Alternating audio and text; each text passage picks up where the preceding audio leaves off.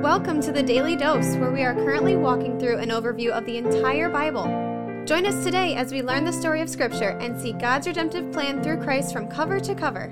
Let's listen to Matt Reisetter, Director of Christian Crusaders and the Cedar Falls Bible Conference. Today we're going to be in Mark chapter 6, verses 45 through 52. This is Jesus walking on water. And there is a parallel text to this passage in Matthew, which we covered. It was Matthew 14, 22 through 33. But there's one especially significant difference between the two passages, that difference being that Matthew includes Peter walking on water and Mark does not. We're going to talk about that as well as one other thing that pops up in this text that I think is worth mentioning. Before I dive into it, I want to thank the family leader again for being our 2022 Daily Dose sponsor. Just had a conversation with Bob Vander Plaats, the CEO of that ministry, and his wife. They're down in Marco Island, Florida, getting some work done down there. Things are going great with the ministry. You can find out more about it at the end of this podcast during Terri's announcements. Let's dive in. Chapter 6, verse 45. Immediately he made the disciples get into a boat and go before him to the other side to Bethsaida while he dismissed the crowd. Now you remember they were going to go get rest in yesterday's text, and then this opportunity to minister to people came up, so they put their rest on hold. Miraculously, Jesus fed a crowd of 5,000 men, probably more women and children, and now they're back in the boat to go to the other side. Verse 46. And after he had taken leave of them, he went up on a mountain to pray. And when evening came, the boat was on the sea, and he was alone on the land. And he saw that they were making headway painfully, for the wind was against them. And about the fourth watch of the night, he came to them walking on the sea. We said in the previous podcast for Matthew, that would have been between about 3 a.m. and 6 a.m. It continues, He meant to pass them by, but when they saw him walking on the sea, they thought it was a ghost and cried out, for they all saw him and were terrified. Just quickly, when it says he meant to pass them by, it doesn't mean that he meant to walk past them without them seeing him. Obviously, if he wanted that, he would have walked past them further away where they couldn't see him. This is very likely a very purposeful meant to pass them by so they could see him walking on the water and thus have his deity confirmed to them. But their initial reaction wasn't to say, oh my gosh, look, Jesus is God. I believe now. Rather, they were scared. They thought it was ghost. But immediately he spoke to them and said, Take heart, it is I. Do not be afraid. And he got into the boat with them, and the wind ceased. And they were utterly astounded, for they did not understand about the loaves, but their hearts were hardened.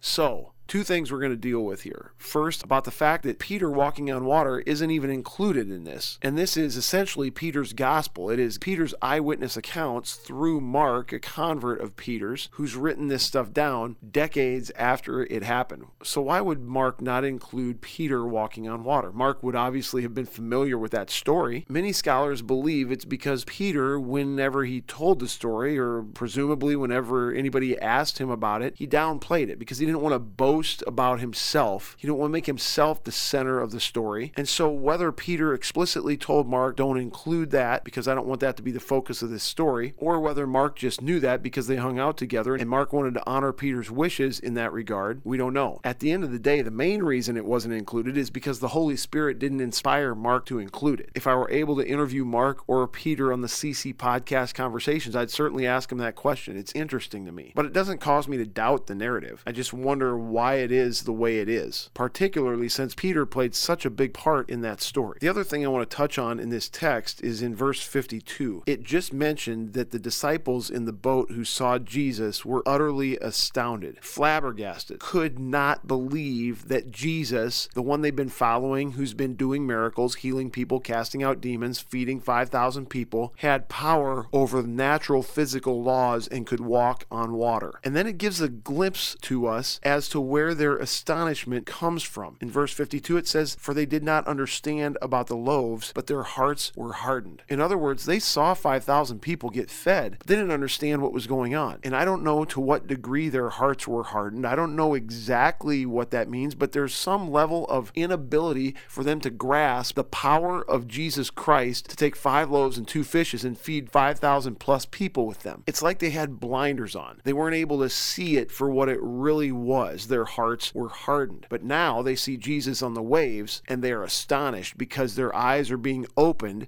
to who he really is. Now, this is a silly example, but for a long time, I knew my wife in college as a very good friend, almost like a sister. I wasn't attracted to her. I thought she was an amazing young lady. I told my mom one time that I thought she'd make an amazing wife for someone, and at that very same time, not even thinking I would want her to be my wife. She was incredible. But it's like the Lord had blinders on me until I was ready to have those blinders taken off so that I could have a desire to pursue her. If that had started from the get go, we wouldn't have built a solid foundation that ended up being a strong marriage that we experience today. And when I tell our story, it's literally like I couldn't see Jen for who she really was until December of 1995 when one night at a Christmas party at our apartment with a bunch of people, the blinders came off. And from that time on, I was very interested in my wife. The Lord gave us an opportunity to date each other, and then we ended up being married, and here we are. I don't know if that is anything like the hardness of heart that the disciples experienced. It's the only thing I can draw from in my own life, where Jen was the same Jen, Jesus was the same Jesus all along, but the disciples, for some reason, were prevented from seeing him for who he really was until an appointed time. And it sounds like this walking on water incident is part of that appointed time when their understanding of Jesus as God, Jesus as powerful over nature, started to set in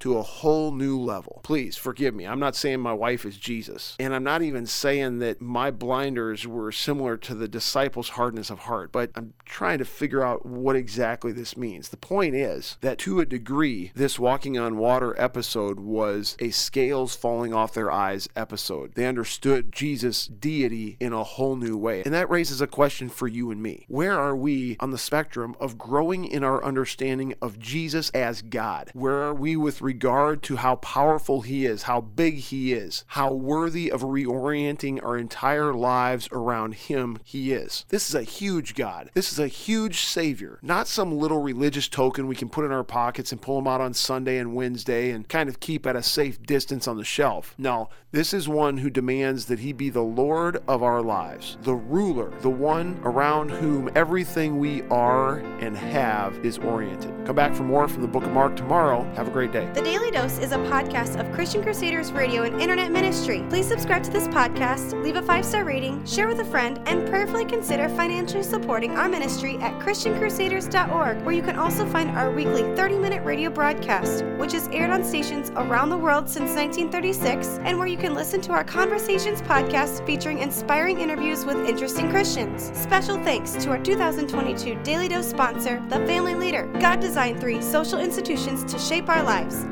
the family, the church, and government. At the Family Leader, they're bringing all three together to honor God and bless our neighbors. Learn how and join them at thefamilyleader.com. That's thefamilyleader.com. We also want to highlight two ministry partners. First is the Cedar Falls Bible Conference, whose conference videos and schedule events are available at cedarfallsbibleconference.com. And please consider joining us for their 101st annual conference from Saturday, July 30th through Saturday, August 6th in 2022. Second, if you or someone you know could benefit from an anonymous online Christian mentor, please visit issuesiface.com, which is provided by Power to Change Digital Strategies. Thank you for listening, and may God richly bless you.